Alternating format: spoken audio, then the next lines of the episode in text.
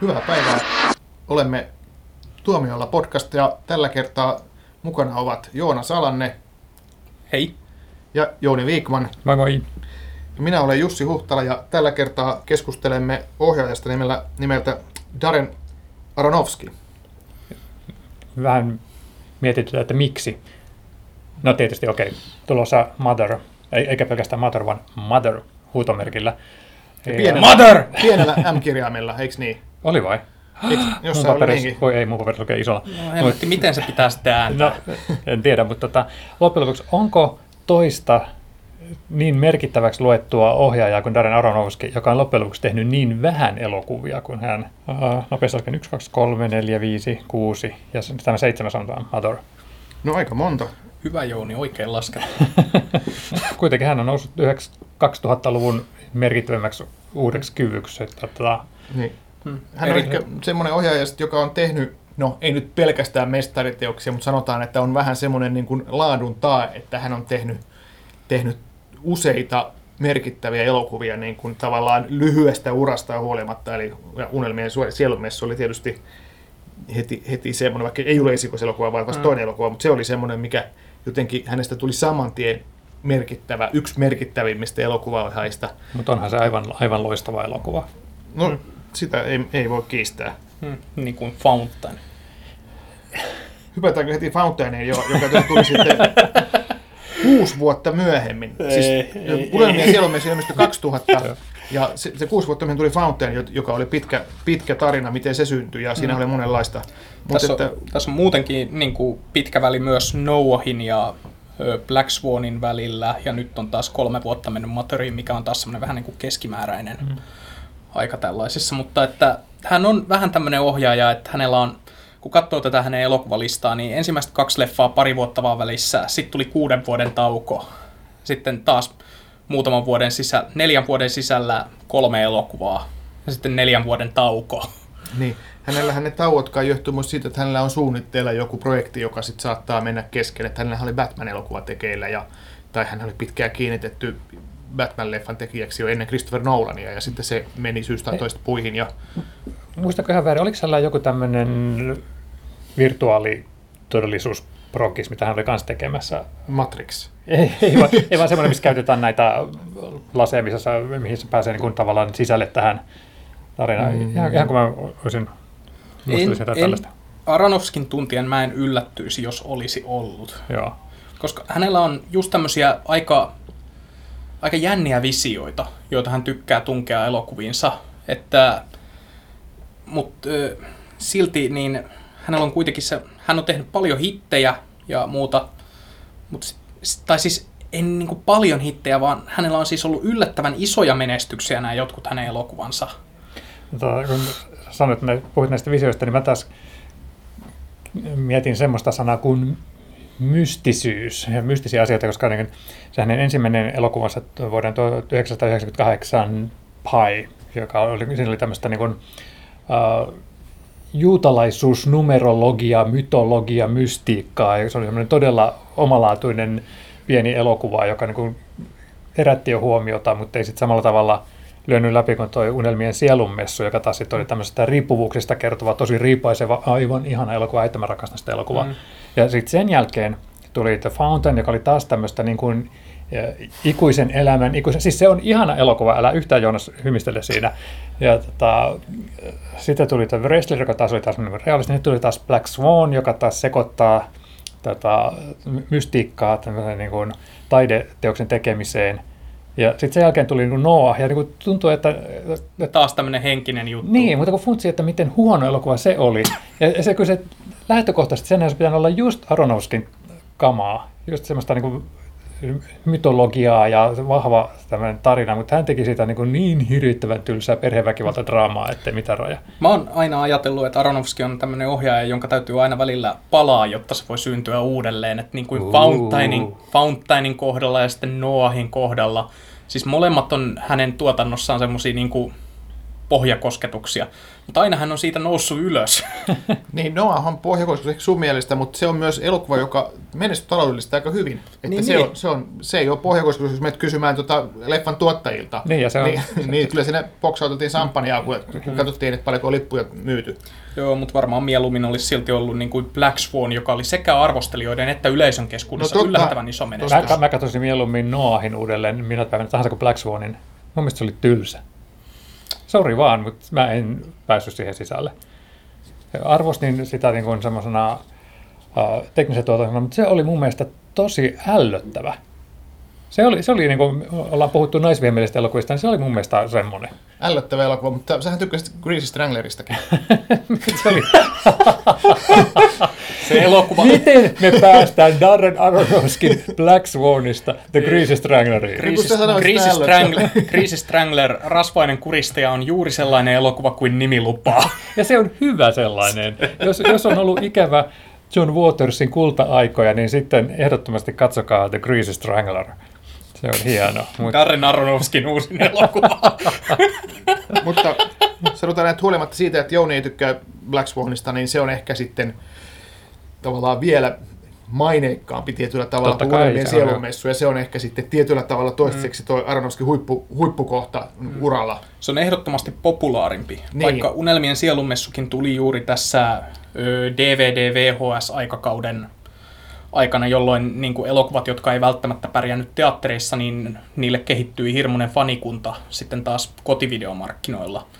Niin Unelmien sielumessu on mun mielestä niin kuin just esimerkki tällaisesta elokuvasta. Joo.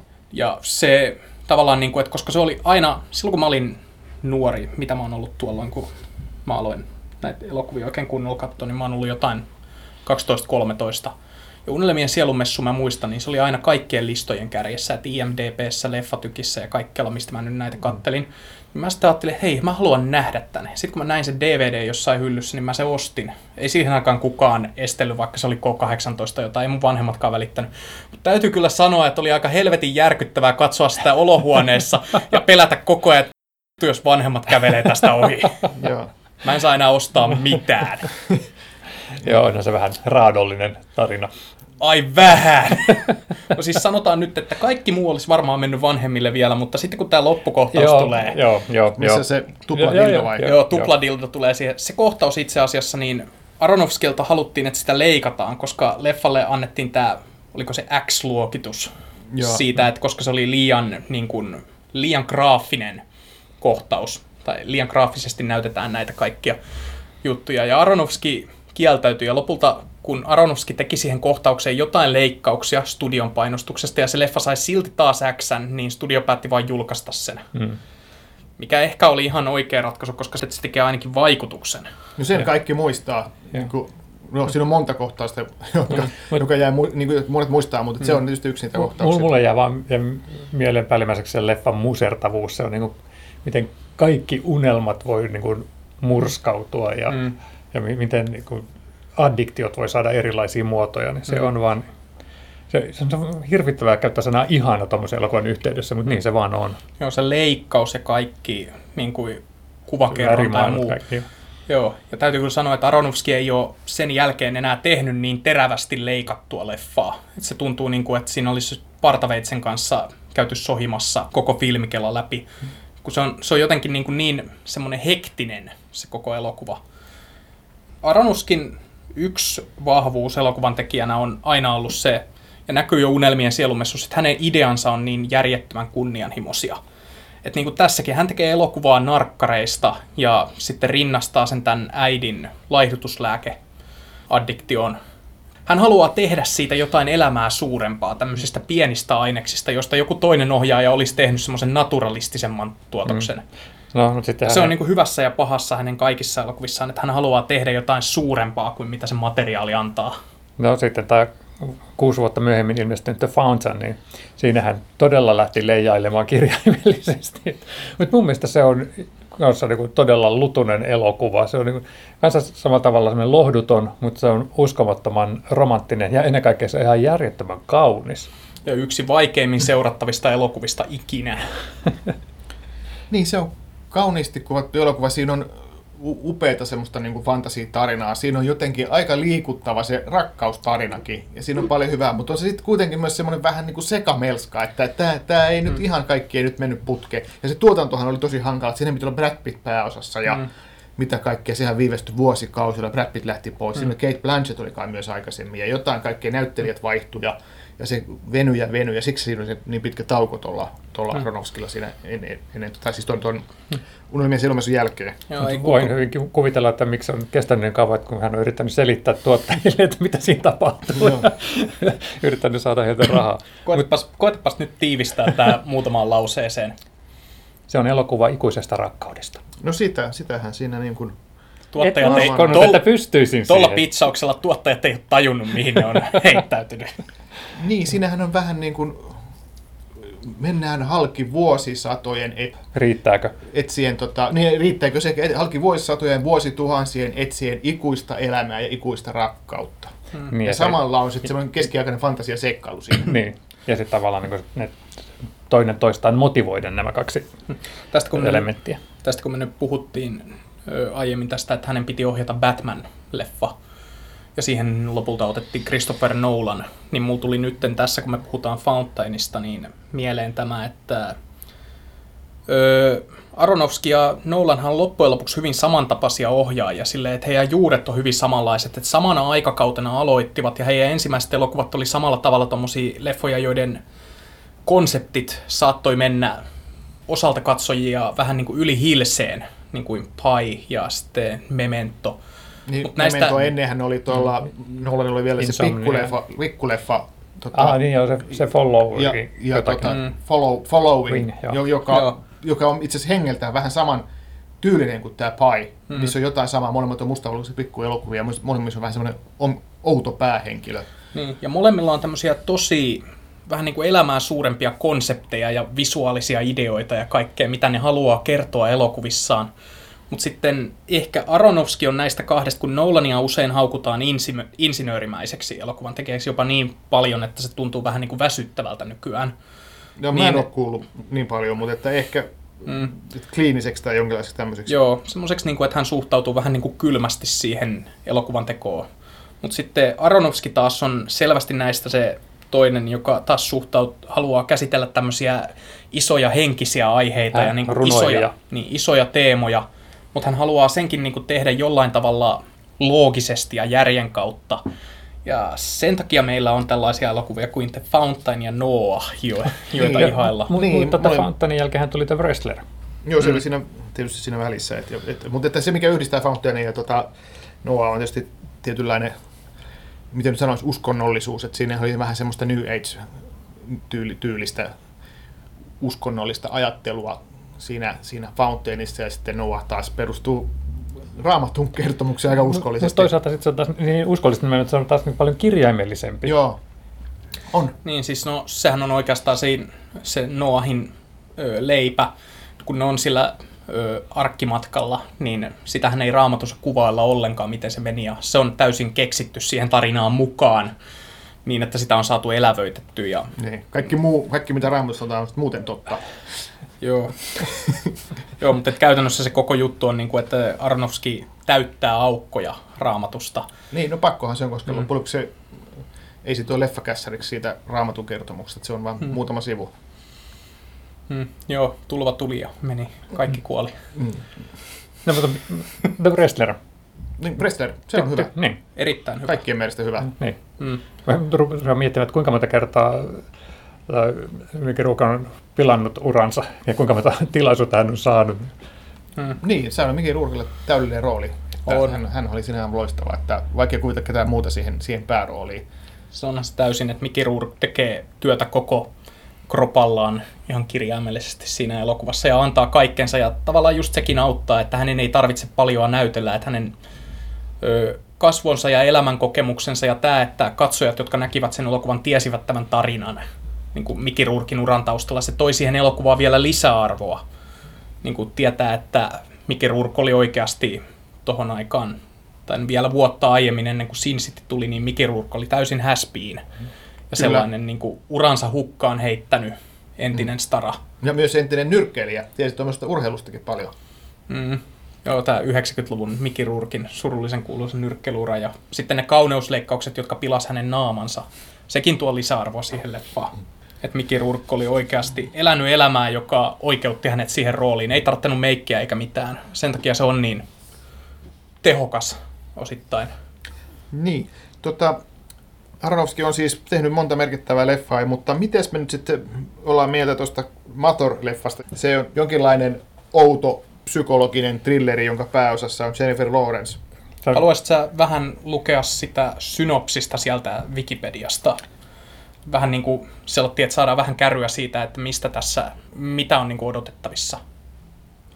No siinä on tämmöinen aika simppelin oloinen juoni, että siinä on päähenkilö on tosiaan Jennifer Lawrencen esittämä, esittämä nuori nainen, joka, joka asuu maalla, maalaistalossa ja sitten tulee tämmöinen vanhempi pariskunta, Ed Harris ja Michelle Pfeiffer, vierailulle tämmöisiksi vähän niin kuin vuokralaisiksi heidän asuntoon ja sitten alkaa tapahtua jotain outoa. Ja tän enempää mä en tiedä, mutta trailerihan tästä on julkaistu. Jouni oli katsonut sen. Joo, siis ja kun mä olin kanssa niin lukenut tämän synopsiksen, että siinä on tota, tämä Jennifer Lawrence ja sitten Javier Bardemin esittämä aviopari, jotka saa sitten vieraita, jotka pistää heidän elämän sekaisin. Ja sitten kun katsoin trailerin, mä että okei, ihan tämmöistä mä en ajatellut, että tuli mieleen Polanskin Inho. Oi. Ja, mutta mut ei välttämättä sillä niin kuin täysin tyydyttävällä tavalla, että se niin kuin näytti tämmöistä niin kuin mielen särkymisen kuvaukselta. Ja sitten siis onhan se niin kuin täynnä, niin kuin tota, tämä Harris ja Michelle Pfeiffer, joka on niin kuin jumalatar, niin ja täynnä loistavia näyttelijöitä. Ja silti mä kun katsoin sitä traileria, mä olin niin kuin, että, että mistä tässä oikeasti on kyse. Ja mua, siis ehdottomasti haluan nähdä sen niin näyttelijöitä, joista mä pidän.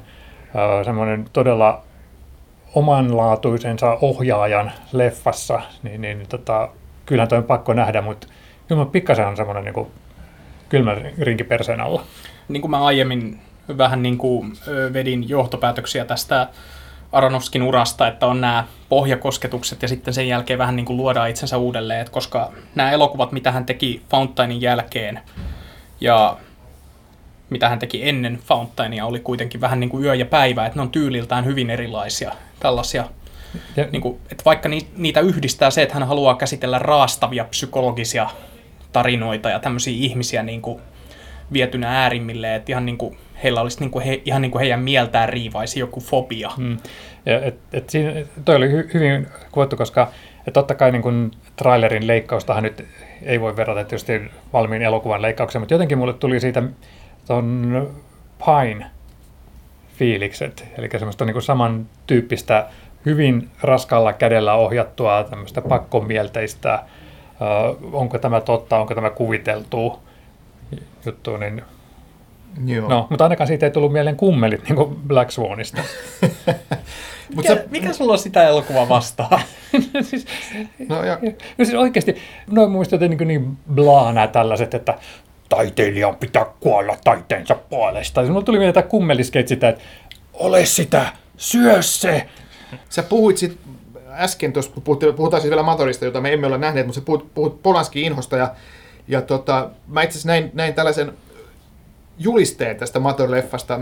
Mä en tiedä, onko tämä virallinen juliste vai jonkinlainen teaser-juliste, mutta siinä, siinä ihan viitataan Polanskin leffaan, ah, joka tota, Rosmarin painajainen, koska siinä on taas Totta muuten. Jennifer Lawrencein hahmo, hahmo ja toi talo on nyt on niin kuin siinä julistissa kuvattu aivan samalla kuin Mia Farrow ja tuota, toi, lasten, lasten vaunut, niin, niin Totta. Siinä nyt halutaan viitata Polanskiin näköjään vähän monellakin tavalla. Okei, Mutta cool. että ei siinä mitään, että kyllähän toi psykologinen thrilleri ja tämmöinen, tämmöinen niin kuin hmm. pariskunnan vierailu ja, ja, ja täällä jotenkin se polaskimainen hmm. niin kuin lähtökohtaisesti tuleekin hmm. mieleen, että ei mitään, että sehän vaan hmm. kiinnostaa enemmän, enemmän vaan. Ja.